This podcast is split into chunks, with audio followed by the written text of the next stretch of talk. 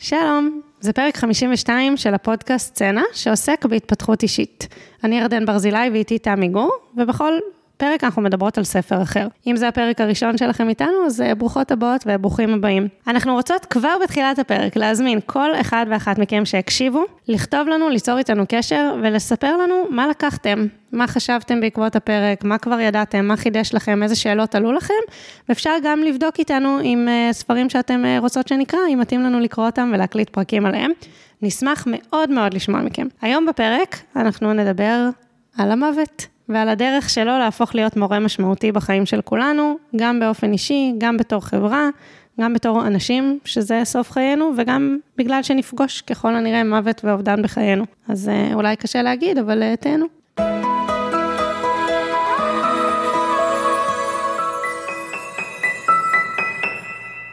היי תמי. היי. היום הבאתי ספר שנקרא המוות חשוב לחיים. וכמו תמיד, תת כותרת, תמיד שיש, זה עוזר להבין, החיים, המוות והחיים שלאחר המוות. אה, וואו. כן, כתבה אותו דוקטור אליזבת קובלר-רוס, אני רוצה להדגיש, כי יש האומרים שיש סתירה בין uh, כל מיני תפיסות לבין מדע, אז uh, היא רופאה ופסיכיאטרית, שהעיסוק המרכזי שלה היה הליווי של אנשים על סף מוות, אבל בעיקר גם ללמד המון המון אנשי מקצוע איך לעשות את זה בצורה טובה. היא לימדה סטודנטים בכל העולם, הרצתה, עבדה עם משפחות של אנשים על סף מוות. אישה מרתקת, והספר הזה הוא לא ספר שהיא כתבה, אלא ריכוז של הרצאות שלה שהיא נתנה בכל מיני מקומות בעולם. אוקיי, אני מחכה להבין איך זה קשור לחיים של אחרי המוות. אז חכי, נעשה פה בילדאפ קצת, נתחיל עם הדברים שעוברים חלק יותר בגרון. אז היו הרבה דברים שתפסו אותי בספר, אז אני אתחיל ככה אה, להגיד, ואז כשיהיה משהו שגם תפס אותך, אז נתעכב עליו, כי באמת הרשימה ארוכה. תראי, זה לא סוד, ודיברנו על זה כבר ב, בינינו, ובספרים אחרים שהבאתי, שהמוות הוא עניין מאוד מורכב בתרבות שלנו. היחס אליו הוא קשוח, זאת אומרת, אנחנו כחברה, ואני אני תמיד, אני אשים סוגריים לכל מי שמאזינות ומאזינים, עכשיו שאולי אצלכם זה אחרת, אז אני רק אגיד מה אני רואה בתור המיינסטרים, ומכירה מעצמי, פחד, הרבה מאוד פחד, טבו, זה לא נושא שמרבים לדבר עליו, זה דבר שלילי בהגדרה. כאב. מה? תגידי על זה עוד. זה נחשב משהו מאוד מאוד מכאיב לנשארים. כן, נכון, נכון, כי זה לא טוב, וגם יש הרבה בדידות שנשארים אחרי זה, נכון. וזה כמו משהו בחושך כזה, זה בחושך, זאת אומרת, לא רוצים להתקרב לזה, לי ממש הייתה מישהי שאני מכירה, אם את מאזינה, אז היוש, שהלכה לעבוד אה, בהוספיס, פסיכולוגית, עם תואר שני, שהלכה, שעשתה הכשרה בללוות אנשים על סף מוות, וזה תמיד היה נראה לי נורא קודר, וכאילו, איזה מוזרה שזה מה שהיא בוחרת לעשות, כאילו, למה? אז אני כבר לא במקום הזה, לא רק בעקבות הספר, בעקבות עוד מפגשים אנושיים שחוויתי, אבל, אבל הספר הזה הוא מאוד פותח את הראש בכל מיני מובנים, גם באלטרנטיבה ליחס למוות, בעיקר באלטרנטיבה ליחס לאנשים בסביבתנו שהם על סף מוות, או היא פחות מדברת על פרספקטיבה של הבן אדם עצמו שנמצא, ש, שנמצא בסכנת חיים, אבל גם הרבה מאוד היא, היא מתעסקת בתחום של ילדים חולים, שזה באמת, וואי, אני מעריצה אותה, והיא מלמדת איך לעשות את זה בצורה טובה. לעשות את זה, זה מי שליד החולה הנוטה למות? כן. אז הספר הזה הוא באמת נורא נורא גדול, אני אביא ככה כל מיני דברים, כי אחד הדברים המעניינים במוות, וזה לא תפיסה שאני, היא חדשה לי, זה שהוא, כמו אפשר להתייחס אליו, כמו מורה. ו... אז נשאלת השאלה, מה הוא בא ללמד אותנו? אז היא, אני אתחיל פשוט, כי זה קשה לעשות איזה מטה כזה, קשה לי לחבר בצורה קוהרנטית, אז אני אתחיל. אז אגב, הילדים. אז, מתחיל, אז הספר פותח בזה בכל מיני דוגמאות, לתקשורת עם ילדים שהם על סף מוות, וזה נורא מעניין לראות איך מי שחווים המון המון המון קושי בתוך הסיטואציות האלה, הם המבוגרים, לא רק מתוך הכאב לב שלהם והצער, אלא סביב עוד הרבה מאוד דברים. נגיד, נורא קשה, מסתבר להרבה מאוד אנשים בסיטואציה הזאת, לקיים תקשורת פתוחה וכנה. יש אה, פחד להישיר אה, מבט לאופציה של מוות מתקרב, יש אה, ניסיון להסתיר, נגיד, היא מביאה פה דוגמה של אימא חולה, אז עד כמה מאפשרים לילדים להתקרב אליה ולהיות חשופים, והיא... סליחה, רגע, אני חושבת שחלק מה... אני חושבת שחלק מהקושי של מבוגרים לדבר במצבים האלה, זה מהמקום של אנחנו לא יודעים מה נכון או טוב לחולה עצמו, לשמוע מאיתנו, לא להכניס לו מחשבות לראש, לא למסגר לו את זה, לא בצורה שהוא ממסגר לו, אז זה גם מהמקום הזה. לגמרי, לגמרי, כן, אני חושבת שיש הרבה זהירות, נכון. היא אומרת, אוקיי, היא אה, מדגישה את החשיבות של תקשורת שהיא פתוחה, היא אומרת שגם פחדים שהם לא מדוברים הם, הם נוכחים. מצד שני, ברור שצריך להיזהר, לא להשליך על, ה, על הילדים האלה, דברים שהם לא מסוגלים, כאילו, את רק צריכה להיות עוד בסדר, בשביל הבר מצווה של אחיך, ואוקיי, אולי כן, אולי לא. אז סביב הדבר הזה, יש שני דברים שממש ככה תפסו אותי, ובא לי לשתף. אחד, זה שהיא מדברת על זה שהאדם מורכב מארבעה רבעים. ממש אהבתי, אני מאמצת את הדבר הזה. רגשי, שכלי, פיזי ורוחני. עכשיו, היא אומרת הרבה דברים על הנושא הזה, אבל בהקשר הזה של התקשורת עם ילדים על סף מוות, היא אומרת שילדים חולים, שהפיזי שלהם פגוע, הרבה פעמים הרבע הרוחני שלהם מאוד מאוד מפותח. ולפעמים זה ממש מרגיש בשיחה עם ילדים כאלה, שאת מדברת עם איזה זקן בן תשעים, עם ניסיון חיים מטורף ופרספקטיבה מדהימה, זה מאוד ריגש אותי. המחשבה שכשיש לילד קושי פיזי, אז הרבעים האחרים שלו מפותחים יותר, זה ככה, זה נורא יפה, לא יודעת, זה, כזה, זה ריגש אותי, המחשבה זה על זה. ניסיתי להבין אם זה ריגש אותך חיובי. מאוד. כי אותי זה ברגע הראשון קיבץ, כשאמרת את זה. תראי, קודם כל זה משהו, היו פה כל מיני דברים בספר שהיא אמרה אותם, שחשבתי אותם כבר לפני. אז כן, כבר הייתה לי מחשבה על זה, שנגיד, תיאת להבדיל, להבדיל, להבדיל, אבל שהילדים שלי נולדו עם כל מיני בעיות בריאותיות, כן, שזה נתן להם בוסט התפתחותי בדברים אחרים. הרגשתי את הדבר הזה. ואז היא אומרת, הרבה פעמים הם יודעים המון, המון על מצבם, כולל דברים שקצת אולי קשה להאמין שילדים יודעים, כמו נגיד, חלקם יודעים עוד כמה זמן הם יחיו. וחלקם יודעים להגיד, שוב, בתוך, בתוכם, לפעמים הם מתקשים להביע את זה בגלל הרבה פחדים של הסביבה, אם יש משהו שמונע מהם למות, שזה אני אסביר. רגע, יש פה הרבה סוגריים, אז אני מנסה רגע לעשות את זה בצורה ברורה, כי היא אומרת ש, שאחד מהדברים שמאוד מקשים בתרבות שלנו, עם, ב, בכלל, מקשים על אנשים בהתמודדות עם מוות, זה שיש דברים לא סגורים. היא אומרת שאנשים שחיים את החיים שלהם, שזה לא דבר פשוט, כן? זה מאוד מאוד מאוד מורכב וזה, אבל בשלמים עם עצמם, בלי עניינים לא סגורים, הם הרבה פחות מפחדים מהמוות. עכשיו, לפעמים יש לילדים האלה עניינים לא סגורים, לא במובן שהם... אני אתן דוגמה, היא מדברת פה על איזה ילד ש... משהו גרם לו לחשוב שהוא לא מספיק טוב בשביל להגיע לגן עדן, ואז הוא הרגיש שהדבר הזה לא פתור, כאילו הוא לא יכול למות, כי הוא לא הגיע לגן עדן, ולהורים שלו זה נורא חשוב, גן עדן, כי הם אנשים דתיים, והוא עשה איזה משהו שימנע ממנו להגיע לשם. עכשיו זה כבד מאוד, והיא אומרת על זה עוד דברים, אבל בהקשר הזה, היא אומרת, הילד, היא, היא הרבה פעמים מבקשת מילדים לצייר. ציור חופשי, והיא יודעת לפענח את זה. היא קוראת לזה שפת הסמלים, והיא אומרת שכל אדם יכול ללמוד להבין את שפת הסמלים. אצל ילדים הרבה פעמים מבקשת לצייר, אבל שפת הסמלים היא לא רק ציורים. היא, היא כל מה שהוא לא מילולי מפורש. היא מחוות, הבאות, היא אצל אנשים שלא מצליחים לתקשר גם צלילים, זאת אומרת, יש אה, הבאה שהיא לא מילולית, ואז מתוך הציורים האלה היא יכולה ללמוד מה יש לילד, מה, איך הוא חווה את המצב הזה כרגע, מה הוא רואה, מה הוא צריך, מה, מה עוד לא פתור לו. ונגיד במקרה הזה, אז הוא, הוא כל כך פחד שהוא לא צריך גם לתקשר את זה להורים שלו.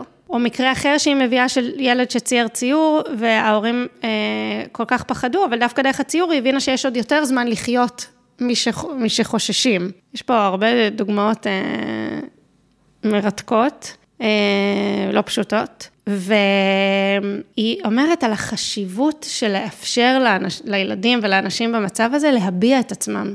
לא להשתיק את זה מהר בשביל להרגיע אותם, לא להיות עסוקים בפחדים שלנו, אלא לאפשר להם להביע את עצמם ואת הצרכים שלהם. אחרי שהצרכים הפיזיים שלהם מטופלים, שזה הבסיס והם לא בכאב, אז להגיע, לאפשר מקום לרובד הרגשי הזה, לרובד הרוחני הזה, למה הם רואים, מה הם מרגישים, ממה הם חוששים, גם לאפשר להם מצד אחד לפתור את הדברים הלא פתורים, לאפשר להם לשתף בחששות שלהם, וממש לתת תמונת מצב על מצבם, כאילו זה ממש מטורף הדוגמאות שהיא מביאה פה.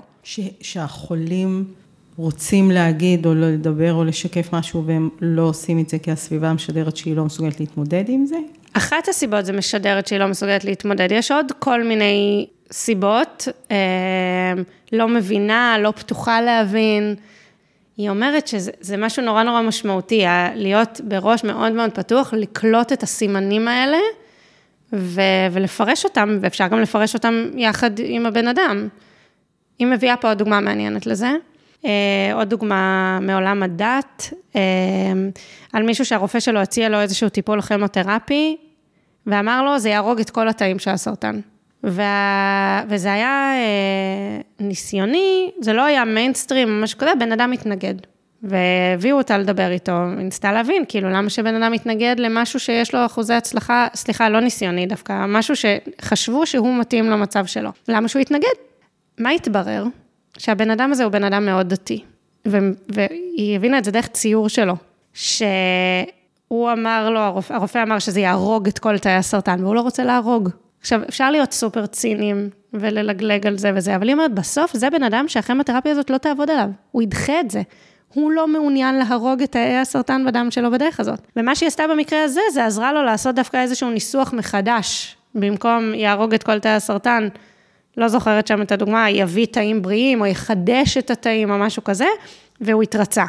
אבל, קודם כל זה... זה מדהים. מדהים. הכבוד, זה משהו שמה זה לקחתי איתי, באמת, אני... יש כל כך הרבה ניסיונות לעשות רציונליזציה לדברים, זה לא מעניין. זה לא משנה, הבן אדם הזה לא מעוניין בדבר, זה לא מעניין אם הסטטיסטיקה אומרת, יעבוד איזה מה דעתנו, לא רלוונטית. כמה כבוד וענווה צריך לתת לאנשים להיות... אדונים לחייהם. כאילו, אני, זה שיעור, רגע, קצת מציף. אבל את רוצה שנעשה רגע הפסקה? לא, לא, בסדר. הכבוד שניטל הרבה פעמים, דיברנו על זה בספר על להיות בן תמותה ובשיחות בינינו, שניטל מאנשים חולים או זקנים או מילדים, זה נקודה מאוד רגישה אצלי, כאילו זה מאוד כואב לי. ובהקשר הזה על אחת כמה וכמה, כי הגוף לא יכול להבריא כשיש התנגדות פנימית, כאילו, או לחילופין, לא יודעת, כל דבר אחר, כן? זה לאו דווקא להבריא. זה לעבור לטיפול אחר, זה לעבור למקום אחר, זה לא... כמה כבוד וענווה צריך להביא לבן אדם, אולי לייעץ לו, אולי לתמוך בו בקבלת ההחלטה, אבל לאפשר, להקשיב, באמת להקשיב, באיזו דרך שזאת לא תהיה, מילולית או לא מילולית, במיוחד, כנראה לפי מה שהיא אומרת, גם בסוף החיים, לא במיוחד, אבל מאוד גם בסוף החיים, כמה חשיבות יש לזה שהתהליך הזה יעשה בצורה מיטבית, גם בשביל האנשים שנשארים, וגם בשביל הבן אדם שעומד למות. זה גם מתכתב עם הלסגור. נכון, נכון. כי אנחנו לא מאפשרים, אז הם לא יכולים לסגור דברים. נכון. קשה. כן, לא, לא, לא, אני נושמת, כי אני מתקשה לבחור, היו פה הרבה דברים חשובים, אני כזה... בסדר, אני יודעת שזה מעצבן, אבל אני רוצה להגיד, תקראו את הספר הזה. לא, הוא לא ארוך, והוא מאוד חתרני, מאוד חדשני. כאילו, יש בו המון רעיונות חדשים, המון, שכדאי שיהיה לנו אותם בראש, גם אם לא ישר אנחנו מוכנים להפנים אותם, כמו הרעיון שעכשיו אני אביא.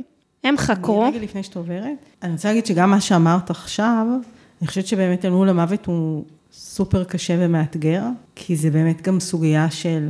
יש את האדם שהולך למות, אבל המוות שלו הוא כן גם של אחרים, אז זה לא שיש שם מישהו שהוא רק עבור, זה ברור מה אני אומרת? אני חושבת שכאילו מה שהתגובה שלי מתוך הספר לזה, היא שהדרך לעשות את התהליך הזה בצורה שגם האנשים שנשארים יהיו שלמים איתם, אחי, היא לתמוך בבן אדם שעומד למות להיות שלם, אחי.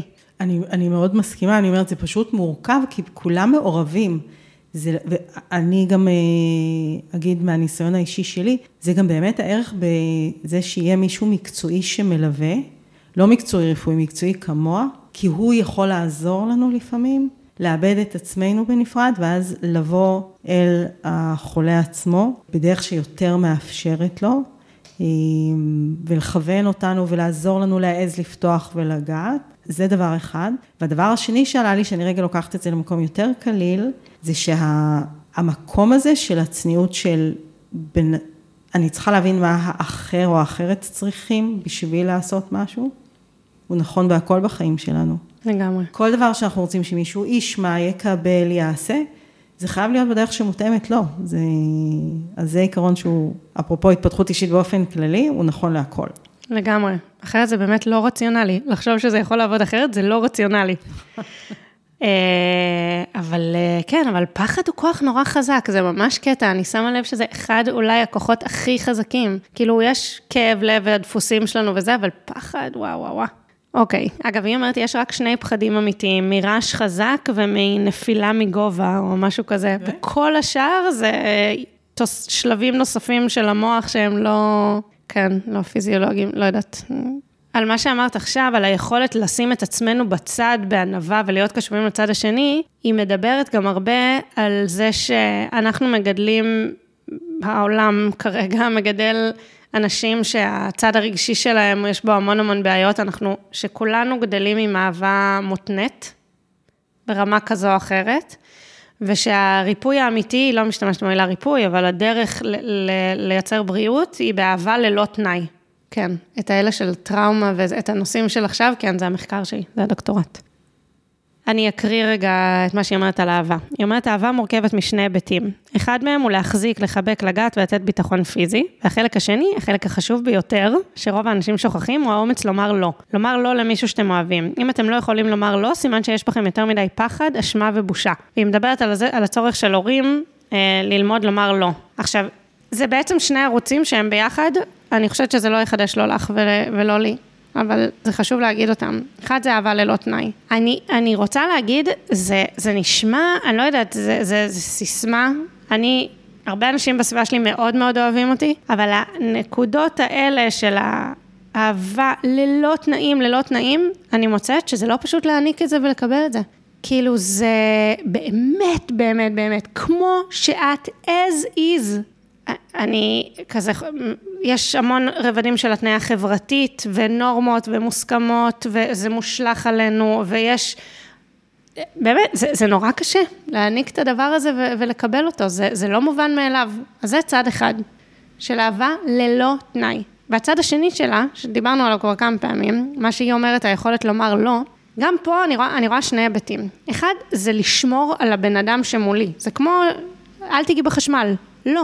את לא הולכת בגיל שלוש, לא יודעת מה לעשות, ל- ל- לצבוע את הפנים שלך בגואש, או לאכול גואש, כאילו יש דברים כזה שהם מאוד ביטחון פיזי, אבל את גם, לא, הצבת גבולות, נגיד זה משהו שאני מאוד מעריכה את ההורים שלי עליו, כי אני זכיתי לדבר הזה, וכן, זה, זה, זה הרגשה של אהבה, כי הבן אדם שממול מוכן לשלם את המחיר, את המחיר של חוסר הפופולריות, או... של ההתנגדות, או של ה...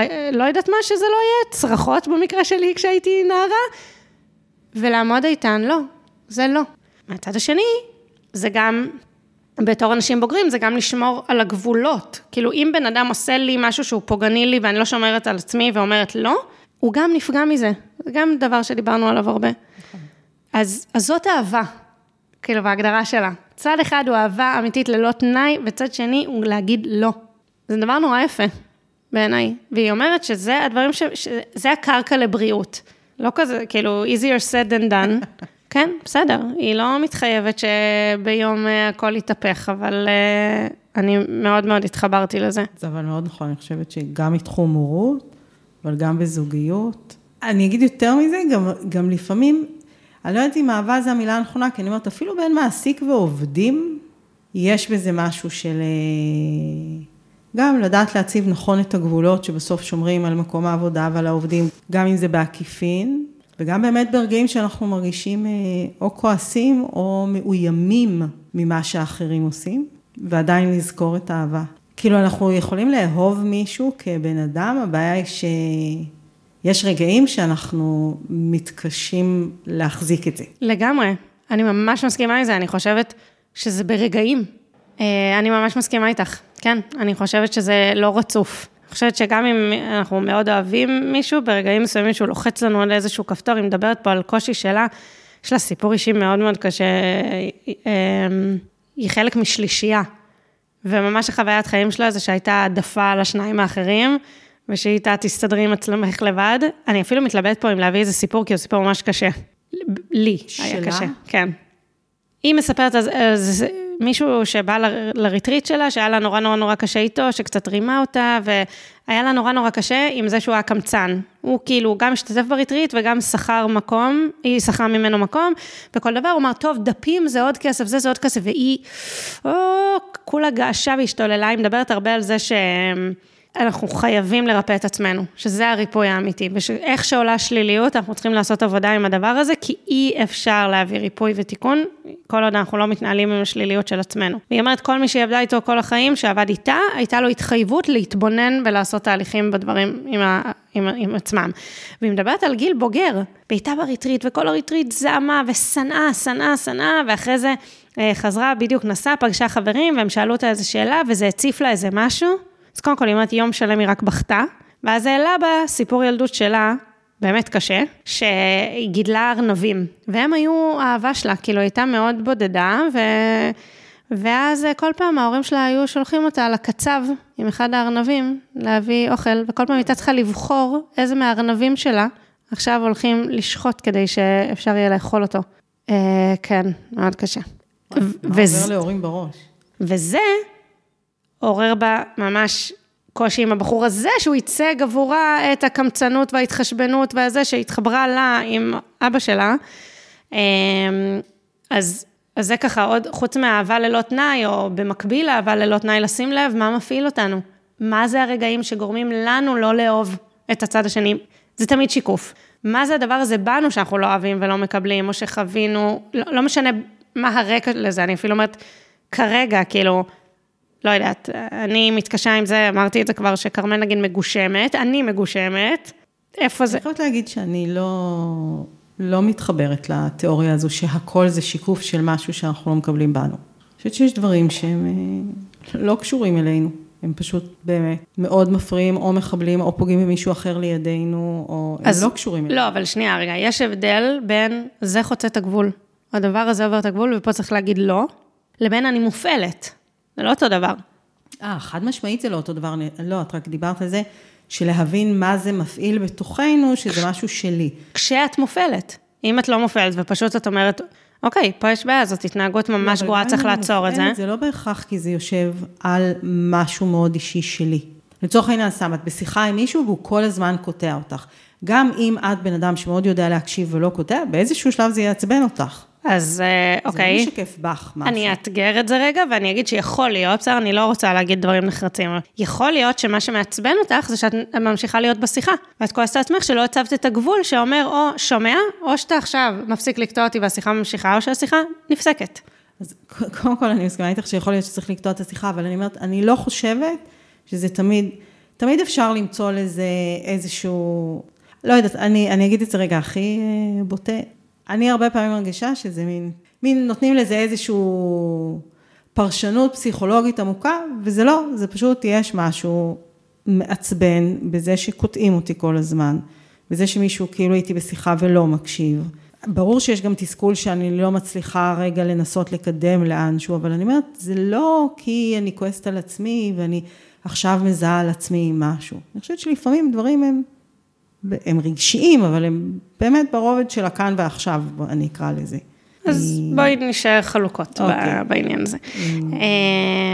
היא משתמשת לא מעט פעמים במילה היטלר. היא אומרת, בכולנו יש היטלר, ואנחנו צריכים להכיר בפוטנציאל הזה שקיים בתוכנו, כדי לעשות טוב ולהביא ריפוי. צריך להכיר את ההיטלר שקיים בתוכנו. מה זה ההיטלר הזה? זה הרוע, הפוטנציאל להיות היטלר.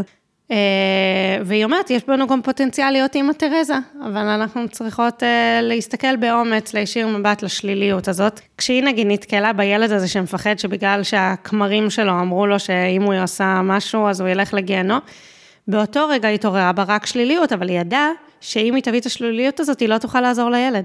אז היא הלכה, עשתה עבודה עם עצמה, שאלה שם איזו שאלה חכמה, אני מוכנה אחרי זה לבדוק ולכתוב ב... על ה... בטקסט של הפרק, כי להתחיל לבקר עכשיו את ממסד הכנסייה, או את ההורים שלו, זה רק היה מעורר בו ריחוק. וגם, וגם לעבוד על עצמנו, ונגיד פה אני כן מתכתבת עם לעבוד על עצמנו, בדיוק לפני יומיים דיברתי עם קולגה, דיברנו על משתתפים בסדנאות שמפעילים אותנו, וסיפרתי לה שהייתה לי פעם בסדנה מישהי, שהיא באמת הייתה, דברים שאנחנו רגילים לכנות התנגדויות, אני בכוונה אומרת את זה ככה, כי זה לא תמיד התנגדויות, לפעמים זה הדרך של משתתף לאבד דברים, אבל מאוד הפריע למהלך הסדנה, ו- ומאוד הצליחה להפעיל אותי, כי לא נזהיתי באיזשהו שלב שזה מתחיל להפעיל אותי. עכשיו, זה בעייתי, מנחה שמופעל, ו... ואמרתי לי שהדבר הראשון שאני מתחילה לעשות, חוץ מיתת לעבוד עם השיקופים ודברים רגילים, אבל כשהבנ... אני מדברת עכשיו רגע על ההפעלה האישית שלי, אמרתי לי, אוקיי, אני מתחילה פשוט לחייך אליה הרבה. והיה לי ברור שפעולת החיוך, קודם כל, תעשה לי פיזית משהו, שיעזור לי לנהל את מה שזה מפעיל בי. וחיוך מפעיל גם אצל אחרים הרבה פעמים משהו יותר חיובי. למען הכנות אני אגיד, זה, לא, זה, זה עזר לי מאוד להתנהל אחרת, זה לא מספיק עזר, אולי הייתי צריכה אחר כך לעשות עוד כמה דברים, אבל המקום הזה של לזהות שאנחנו מופעלים, והמקום הזה של הרבה פעמים פיזית אנחנו יכולים לעזור לעצמנו לעבוד עם זה, לזה אני מאוד מתחברת. כן, גם אני. אוקיי, okay, עכשיו בואי נדבר על uh, דברים פחות מיינסטרים. היא uh, עשתה מחקר לא פורמלי, רגע, אני אתחיל אחרת, היא ספגה מונש. היא התחילה לדבר על מוות, על כל מיני דברים שצריך לעשות לקראת מוות, על להבין את השפה, לעבוד בעצמה על שליליות, הרבה דברים. היא ספגה טונות של אש. היא הייתה חלוצה בתחומה. כמו שאני חשבתי על החברה, זו מוזרה שהיא רוצה לעבוד באוספיס, אז כולם, אבל פלוס גם התנגדויות לדברים שהיה לה להגיד. ולכן, כשהיא ערכה את המחקר שאני עכשיו הולכת לספר עליו, הם לא פרסמו אותו אף פעם. אף פעם, הם גם עד היום לא פרסמו אותו? היא מדברת עליו בהרצאות שלה, הוא לא פורסם, לא, הם לא עשו אותו כמחקר פורמלי שאפשר לפרסם בכתבת מדעי, כבר תביני למה. הם חקרו, נכון לעת יציאת הספר, שזה כבר לדעתי עשרות שנים, אני לא זוכרת בדיוק, למעלה מ-עשרים אלף מקרים וואו. של אנשים שחוו חוויית מוות וחזרה. אפשר לקרוא לזה חוויית סף מוות, אבל זה, יש רגע מסוים של מוות של הגוף. והנה מה שהם מצאו. וואי, זה, זה מטורף. כאילו, זה באמת מטורף. קודם כל, יש חוויה של מבט חיצוני, כאילו רואים את כל הסיטואציה. היא אומרת שאנשים יכלו לתאר דברים, שאין שום הסבר לדעת איך הם יכלו לתאר. הם היו במצב מוות. את הרופאים הם עושים עם הג'יז של החשמל, ואת האלה רצים פה, ו... וכמו איזשהו שקט, גם כשיש מהומה מוחלטת, התבוננות שקטה על הדבר הזה, קצת כמו שמתארים במדיטציה, שיש כאילו עננים, ואת נגיד צופה בהם, או שזה, משהו כזה. זה דבר אחד. דבר שני, היא אומרת שהמון פוגשים אנשים שכבר מתו. היא אומרת, אי אפשר להיות לבד במוות. כמעט תמיד, או תמיד, בוא נעשה כמעט תמיד, כדי לא זה, פוגשים ברגע הזה מישהו שכבר מת, שהוא קרוב, שהוא ילווה בתהליך הזה. היא מספרת על זה שילדים פגשו אחים שלהם שנפטרו לפני שהם נולדו. דברים, כאילו... אין לך איך להסביר, משפחה שכל המשפחה הייתה נגיד בתאונה, והאימא מתה דקה לפני, ואז הצליחו להחיות את הילד, אבל היה איזשהו רגע שכאילו, שהאימא כבר מתה לפני, והילד פוגש את האימא. ואז הוא קם, ו- ויודע שאימא שלו לא חיה. דברים שאין אין רציונלית איך להסביר אותם. אז זה דבר נוסף, והיא אומר, היא השתמשה בסיפורים האלה, כדי להוכיח, ש- שאכן קורה שם איזשהו משהו שאנחנו לא יודעים להסביר, כי... אין, אין לילד דרך לדעת, נגיד, שאימא שלו מתה דקה לפניו בתאונה, והיא אפילו מביאה פה סיפור על ילד שפגש את אחותו שמתה לפני שהוא נולד, שההורים לא סיפרו עליה מעולם. כאילו, משהו מטורף. והיא אומרת שתמיד המסקנה מהחוויות האלה, או שמה שאנשים חוזרים איתו, שזה תפס אותי חבל על הזמן, זה הסיפור של אחריות על החיים שלהם. שזה באמת, זה הכי תפס אותי, כי זה משהו שאני עסוקה בו כל הזמן, כאילו זה משהו שנורא נורא מעסיק אותי, אז זה שאנשים חיים כאילו יש כמה הזדמנויות לחיות, או, ש, או שמתישהו משהו, חיים עם מלא עניינים לא סגורים, שהדבר הזה בסוף זה, זה מעבר לאהבה ולתקשר עם האנשים שאנחנו אוהבים ולשקף להם את הערך שלהם בחיים שלנו, שזה דווקא כן נהוג לדבר על זה, היום תגידו, זה, זה, זה קשב פנימי ופעולה לפי הקשב הפנימי הזה. שזה באמת כאילו נתן לי תוקף לדבר שאני מרגישה אותו הרבה זמן, שהמון המון המון מהכאב של אנשים והנזק הבריאותי שנוצר להם וסטרס וקושי במערכות יחסים, הוא אני לא רוצה להגיד חוסר לויאליות, כי לפעמים אנחנו פשוט לא, אני פשוט לא יודעת לפעמים אפילו מה הדבר הזה, מחיים שהם לא מתוך הקול הפנימי הזה. ושאנשים שחווים חוויות סף מוות, הם חוזרים והם יודעים שהאחריות על החיים שלהם היא שלהם. והם לא יכולים לחכות שמישהו יקדם אותם בעבודה, או יפטר אותם כדי שהם יזה זה, ואז היא עוזבת את הכל ונהיית המורה ליוגה, שהיא תמיד רצתה, שוב, במידה שהגוף מאפשר. את יודעת, זה כאילו אנשים ש... זה סקאלה מאוד רחבה של... אנשים שחוו דברים כאלה, כאילו לפעמים הם משתקמים לגמרי ולפעמים לא, אבל וואו, זה ממש ממש תפס אותי. קודם כל, איזה מעניין זה, כאילו שיש רגע לפחות של מוות קליני של הגוף, שהתודעה חיה בו, אני... נכון. אין לי צורך אפילו כרגע להבין או להסביר את זה כרגע, אבל זה במילים אחרות מה שהיא מתארת שם. ו- ויש רוח ברגע הזה, כאילו יש רוח במובן של יש איזה משהו גדול יותר שמחבר, כאילו למה יש שם את האנשים המתים האחרים, כי יש איזשהו משהו, לא יודעת מה זה, לא יודעת אם אני מאמינה בזה, אבל אני מביאה את הדברים כמו שהיא מציגה אותם כרגע, שהוא גדול יותר, ובסוף הדבר הזה, שהוא באמת, כאילו כואב לי הלב, שאנחנו חיים בעולם שאנשים צריכים להגיע לחוויות סף מוות, בשביל להבין שהחיים שלהם הם בידיים שלהם. אבל אני רואה את זה סביבי כל הזמן. בואי, אני רואה את זה בעצמי, אני לא צריכה ללכת רחוק. אני, אני מודה שיש בי משהו שלא יודעת מאיפה הוא הגיע, לא יודעת מה המקור שלו, תודה לאל, איך שהוא הסתדר, תודה לעצמי, תודה להורים שלי, לא יודעת מה, שיש לי מאוד מאוד חזק את הדבר הזה. כאילו, את, את ההבנה הזאת, שאני, כאילו, זה, אצלי זה יוצר את ההפך, זה יוצר לי תחושת בהילות. כאילו, אז חייבים עכשיו לפתור הכל, שלא יהיה לי שום דבר לא סגור, כי... אבל... כן, זה, זה ממש עליי, ואם אני חיה בחוסר לא היה להיות לעצמי, או עושה הרבה דברים כאלה, אני משלמת על זה מחיר נורא גדול, נפשי. אם אני לא מציבה את הגבולות שלי איפה שאני צריכה להציב אותם, או לחילופין לא פועלת באופן חיובי לפי איפה שהלב שלי מושך אותי, יש לזה מחיר. אנשים כאילו חיים כאילו אין לזה מחיר. בסדר, אני רק אעבוד שלושים שנה באיזשהו משרד עורכי דין משעמם, כשבעצם אני רוצה להיות מדריכת טיולים, כי... צריך, לא, לא, לא, זה המחיר הכבד שאת משלמת, מתישהו זה יחזור אלייך, או בבריאות, או בסטרס, או בהשלכות על אנשים שאת אוהבת, ואת תנטרי להם תינה, כי, מה, כי, כי את לא מתנהלת מתוך לויאליות לעצמך, זה וואו, וואו, זה, זה שכאילו קיבלתי תיקוף לדבר הזה, שידעתי אותו כבר, זה גם כיף לפעמים בספרים. כן, לגמרי, זה אבל לא כזה קל לעשות את זה. מה? אני מקשיבה לך ואני אומרת לעצמי, נכון, צריך להיות קשוב, ו... אבל אז זה פוגש החל מנורמות והבניות חברתיות, דרך צרכים ורצונות של אחרים לידינו, דרך הדבר הכי פשוט שנקרא כסף, שיכול להיות שהוא אפילו הכרחי בשביל להגשים את הדברים האלה שאני רוצה להגשים, שלא לדבר על במידה ובאמת אני צריכה לעשות שינוי דרסטי בחיי, זאת אומרת, לפעמים זה לא צריכים להיות דברים גדולים, לפעמים זה לדעת לדייק משהו במערכת יחסים, או באיך שהבית שלי מאורגן, או בלוז היומי שלי. לפעמים זה ממש, נניח כמו שאת אומרת, זה ממש לשנות קריירה בצורה מהותית, עם כל המשמעויות של הסדר המשפחתי והמצב הכלכלי, ואולי אפילו מקום מגורים. נכון. זה, זה לא פשוט. נכון, זה ממש לא פשוט. אני אגיד על זה כמה דברים. קודם כל, בסוף זה עניין של סדר עדיפות. כן? זאת אומרת, אם אני שמה את זה גבוה בסדר העדיפות, את הלחיות בלויאליות לעצמי, זאת כוונה. זה עוד לא, שנייה, אני עוד לא בדוינג של הדבר הזה, זאת כוונה. רוב האנשים שאני מכירה לא שמים את זה גבוה בכוונה שלהם. אגב, לא רק, כאילו, תיאת, חלקם כי הם לא מרגישים שזה, מרגישים שזה פינוק. או, תיאת, כאילו, לא, אין לי איזה, זה לא שזה, כאילו, אני גאה בעצמי שאני, זה, אני אומרת, תודה. כאילו על הזכות שאני מרשה לעצמי להבין את זה, כן? כי זה לא מה שמשודר לנו, זה לא מה ש... אני לא מרגישה שגדלתי על ברכי הדבר הזה, ממש לא. שזה מעלה עוד סיבה למה לא עושים את זה, חוסר מודעות. אנחנו פשוט לא שמים לב על כל מיני דברים ביום-יום שלנו שהם בחירה. לגמרי.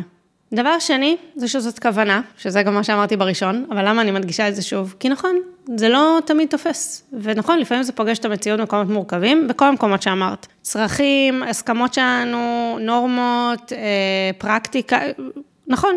ולכן אני אומרת זאת כוונה, וזה מסע חיים. זה מסע חיים, הדבר הזה. כי גם מישהי שנולדה עם יכולות סופר, סופר, סופר הקשבה לעצמה, ויכולת להוציא אותם לפועל, ואז פתאום קורה משהו בחיים, וזה מזיז את זה, וצריך לכוונן מחדש. וגם הכל, להכל יש מחירים. גם, גם בלויאליות המלאה לעצמי יש מחירים. אם אני אעשה ככה, ההשלכות שזה יהיו ככה. האם אני רוצה לשלם את המחיר הזה או לא? זה לא שהלויאליות לעצמי, על אף שאני לפעמים משלה את עצמי שזה כן, היא ליצור את העולם הזה, לברוא בועה, שבה יש לי זמן לעשות כושר, לאכול בריא, לבלות עם ילדים שלי, להיות נוכחת, לעשות התפתחות אישית, פודקאסט, עבודה, במשרה מלאה, לעשות מלא כסף, להקים סטארט-אפ וזה. וזה המציאות, כי זה הכוונה הפנימית שלי. לא, יש מציאות.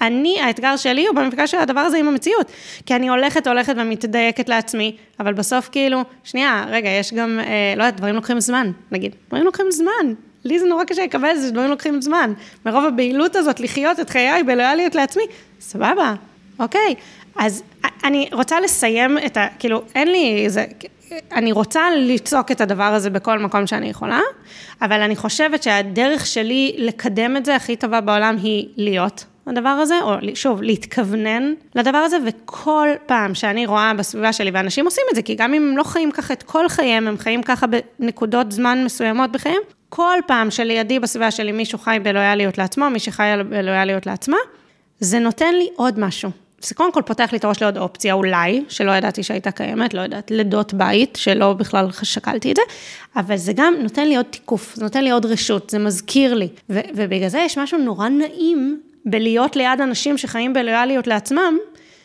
כי, כי זה נותן לגיטימציה למשהו שבאינטואיציה, איפשהו עמוק, לדעתי כולם יודעים אותו, או, או, או מרגישים אותו, או כמהים אליו, אני לא יודעת. כמהים אליו בעיניי. גם אם אין להם את המילים לזה.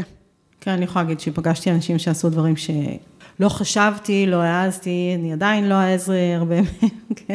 אבל זה, זה מאוד פותח את ה... לחפש לפחות ביום יום שלי, מה אני כן יכולה, קודם כל להיות במודעות, להיות במודעות והקשבה, שזה מה שאת אמרת, ואני אגיד, זה גם מודעות והקשבה אינסופיים, כי יכול להיות שאני רוצה לשנות משהו, ואו שכשאני אשנה אותו, אז אני צריך להקשיב עוד פעם ולוודא שהוא מדויק, ויכול להיות שבעקבות השינוי אני אגלה עוד משהו, או לפעמים אני רוצה אותו, וכשאני בודקת מה עוצר אותי, אז אני אגלה שמשהו שעוצר אותי, הוא כי הוא באמת יותר חשוב לי.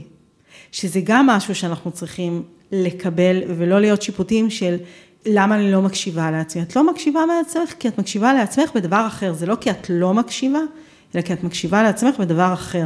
ופה, לי לפעמים יש הרגשה שיש סוגיות שאנשים הופכים את ההקשבה הזו לקצת דגל שמסנדל אותם בסוף.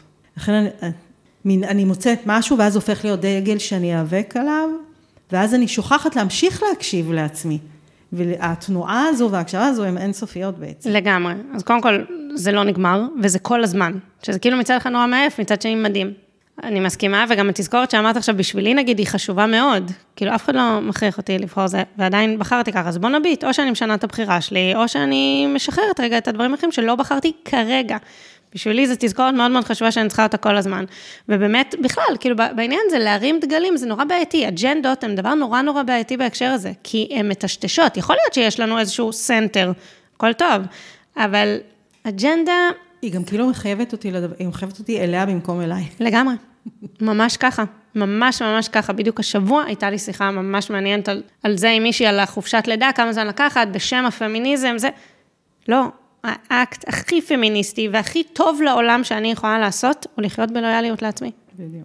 וזה באמת לא פשוט, גם לזהות וגם להיות מוכנה לשלם מחירים. זה המשמעות. אגב, תמיד אנחנו משלמות מחירים, לפעמים אנחנו לא מישירות מבט לזה. תמיד על כל בחירה אנחנו מרוויחות, משלמות מחירים. פשוט, אני חושבת שהמחיר הכי כבד, הכי כבד בעולם. אני באמת, אני... כאילו, אותיית, אני... שמעת אנשים אומרים קלישאות וסיסמאות וזה, אני לא רוצה, אבל אני כרגע בהרגשה חזקה מאוד שזה הדבר הכי כבד שאנשים נושאים אותו. זה מפריע במערכות יחסים שלהם, כי הם כועסים על אנשים אחרים שהם לא לויאלים לעצמם, כי זה כאילו בגלל האנשים האחרים.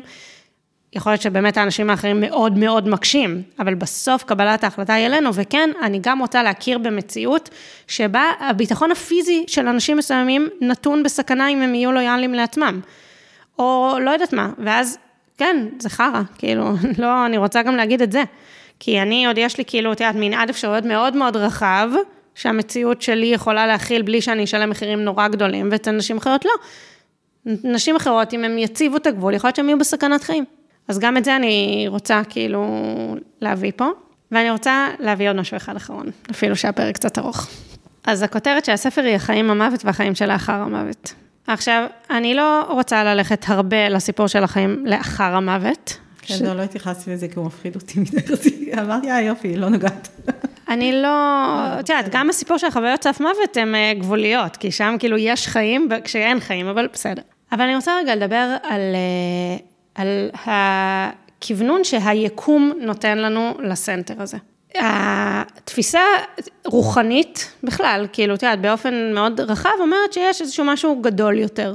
כאילו, זה, ש, ש, זה אפשר לקרוא לזה חיבור בין אנשים, אפשר לקרוא לזה הטבע, אפשר לקרוא לזה אלוהים, אפשר לקרוא לזה איך שרוצים, אבל בעיקרון, המקום הזה של רוח הוא, הוא לא בהכרח רציונלי, זה איזושהי אמונה שיש משהו גדול יותר מאיתנו. ואז מה הוא עושה? תיעד, זה אינסופי, הוא מכוון, הוא לא מכוון, הוא טוב, הוא לא טוב, הוא משפיע לנו על החיים, הוא לא... תיעד, אני שמעת כזה מגוון תפיסות, אבל זה עוזר להרגיש לא לבד, והיא מביאה פה איזשהו סיפור, שכן, הוא לא עובר חלק בגרון, של רוח, ש... מישהי שהיא פגשה, שהיא מתה בוודאות, והיא ישבה ודיברה איתה, ו... והיא הייתה לה שאלה, היא רצתה לסיים איזשהו קורס שהיא התחילה, כי היה לה קשה שם עם הבן אדם שהיא עבדה איתו, היא עבדה עם קומר, לואי וקומר, ו... והיא רצתה להפסיק את העבודה שם, והרוח הזאת אמרה לה, את לא יכולה עכשיו, את עוד לא יכולה. מספרת פה על עוד סיפור, על פעם שהיא התבודדה, ובאה אליה איזה קול, ונתן לה אפילו את השם של המרכז, שהיא הקימה אחרי זה. עכשיו, אני רגע רוצה להגיד, שהסיפור הזה של הכוונה, שהיקום נותן לנו, את, אני זוכרת שאמרת על סימנים, שאבא שלך אמר לך לחפש את הסימנים. אני רוצה רגע להגיד ש... אני רוצה להצביע על הערך שבדבר הזה, ועל היכולת לשחק בו, גם בלי עוד שנייה להחליט על האג'נדה שלנו, אם אנחנו מאמינות בזה או לא. כי בסוף אפשר גם להאמין, שכל מה שהיקום עושה, זה מוציא מאיתנו משהו שפנימי כבר בתוכנו. אבל צריך להביא איזושהי פתיחות וכוונה, בשביל שזה יעבוד. השבוע עשיתי משהו שלא עשיתי המון זמן, פתחתי קלפים. עכשיו, קצת עצבן אותי, כי בהסבר אפשר היה לקחת את זה ל-שמונים כיוונים, כזה יופי, טוב, כתבתם במזלות, השבוע יקרה לך משהו טוב, בסדר, יופי. מצד שני, וואלה, זה הוצאים ממני דברים. זה הוצאים ממני דברים, זה הוצאים ממני איזשהם הבנות ומחשבות, ואפילו החלטה. זה סקאלה נורא נורא רחבה, כאילו, להסתובב ביקום ולהגיד, תן לי סימן, האם אני צריכה לעשות זה או לא, לעשות דברים קצת אקטיביים יותר, כמו לפתוח קלפים או whatever, ועד לנסוע, להתבודד שלושה לילות בהרים בלי לאכול, או לא יודעת, יש, כאילו, תיאת, באמת יש כזה מנעד אינסופי של פעולות שאפשר לעשות בשביל לזמן מהיקום תשובה. אם יש פה מישהי מהמאזינות, מהמאזינים שלנו, שזה היום לא בסל הכלים שלהם בהתנהלות בעולם, אני רוצה להציע את הדבר הזה, או לפחות לפתוח את הראש לדבר הזה, כי אני מוצאת, זה לא היה לי, חלק מהסט כלים, ממש לא, עד שהתחלתי ללמוד בגיניקוסופיה, לפחות לא שזכור לי.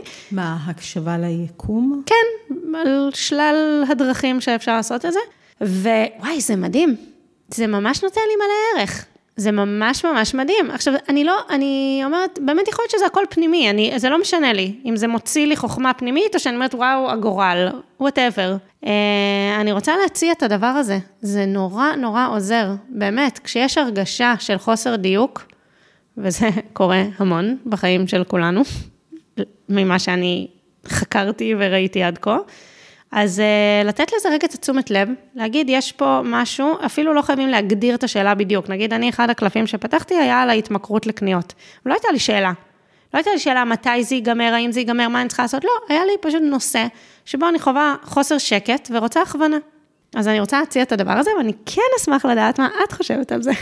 אני, כמו שאמרת, אני גדלתי על זה, אני לא, לא מתיימרת להיות מומחית בלעשות את זה, ובטח יש עוד מיליון דברים שאני לא עושה ולא מכירה, אבל אני מאוד גדלתי על זה שאנחנו, א' על צניעות מול היקום והעולם, שאנחנו קטנים, ובית הסימנים האלה, הסימנים האלה זה, זה לא תמיד פותר את הדילמה, כי, כי זה תמיד, מה הפרשנות שאני נותנת להם, האם אני מסתכלת על הסימנים הנכונים בכלל, זאת אומרת, זה, זה, זה גם לא לגמרי ברור, אבל אני חושבת שזה מייצר איזושהי הקשבה, כמו שאת, ואני גם נורא נורא מסכימה עם מה שאת אומרת, זה לא כל כך משנה אם זה מין מראה שגורמת לי להקשיב פנימה, או זה באמת משהו מבחוץ. דיברת והקשבתי לך ואמרתי, רגע, איך זה מתכתב עם אינטואיציות למשל? אז, אבל כן, אני חושבת שזה, כמו שאת אומרת, זה מאוד מרחיב יש בזה גם משהו שטיפה אולי, מוריד אפילו את העומס מהכתפיים. וואו, זה אני יכולה מאוד מאוד להתחבר, וזה כמו מגבר לאינטואיציה, אני מרגישה. כאילו, אגב, מה שאמרת, אבל לפעמים אני לא פתוחה איך לפרש וזה, אבל אם תצליחי להביא את עצמך לאיזושהי הקשבה מאוד מאוד פתוחה, כאילו, לעצמך, מאוד אינטואיטיבית, אפשר יהיה להפיק מזה הרבה מאוד. כאילו, כשבאתי והפכתי את הקלף והייתי כזה בראש שלי, נתן לי הרבה פחות ערך מאשר רגע, אני אפתח. אני באה סופר פתוחה, סופר אינטואיטיבית, מה, מה יתעורר בי דבר ראשון? אחרי זה אני אקרא עוד, אני קוראת מה מתעורר בי. כן, נכון, ואני אגיד עוד פעם, זה באמת לא כל כך משנה.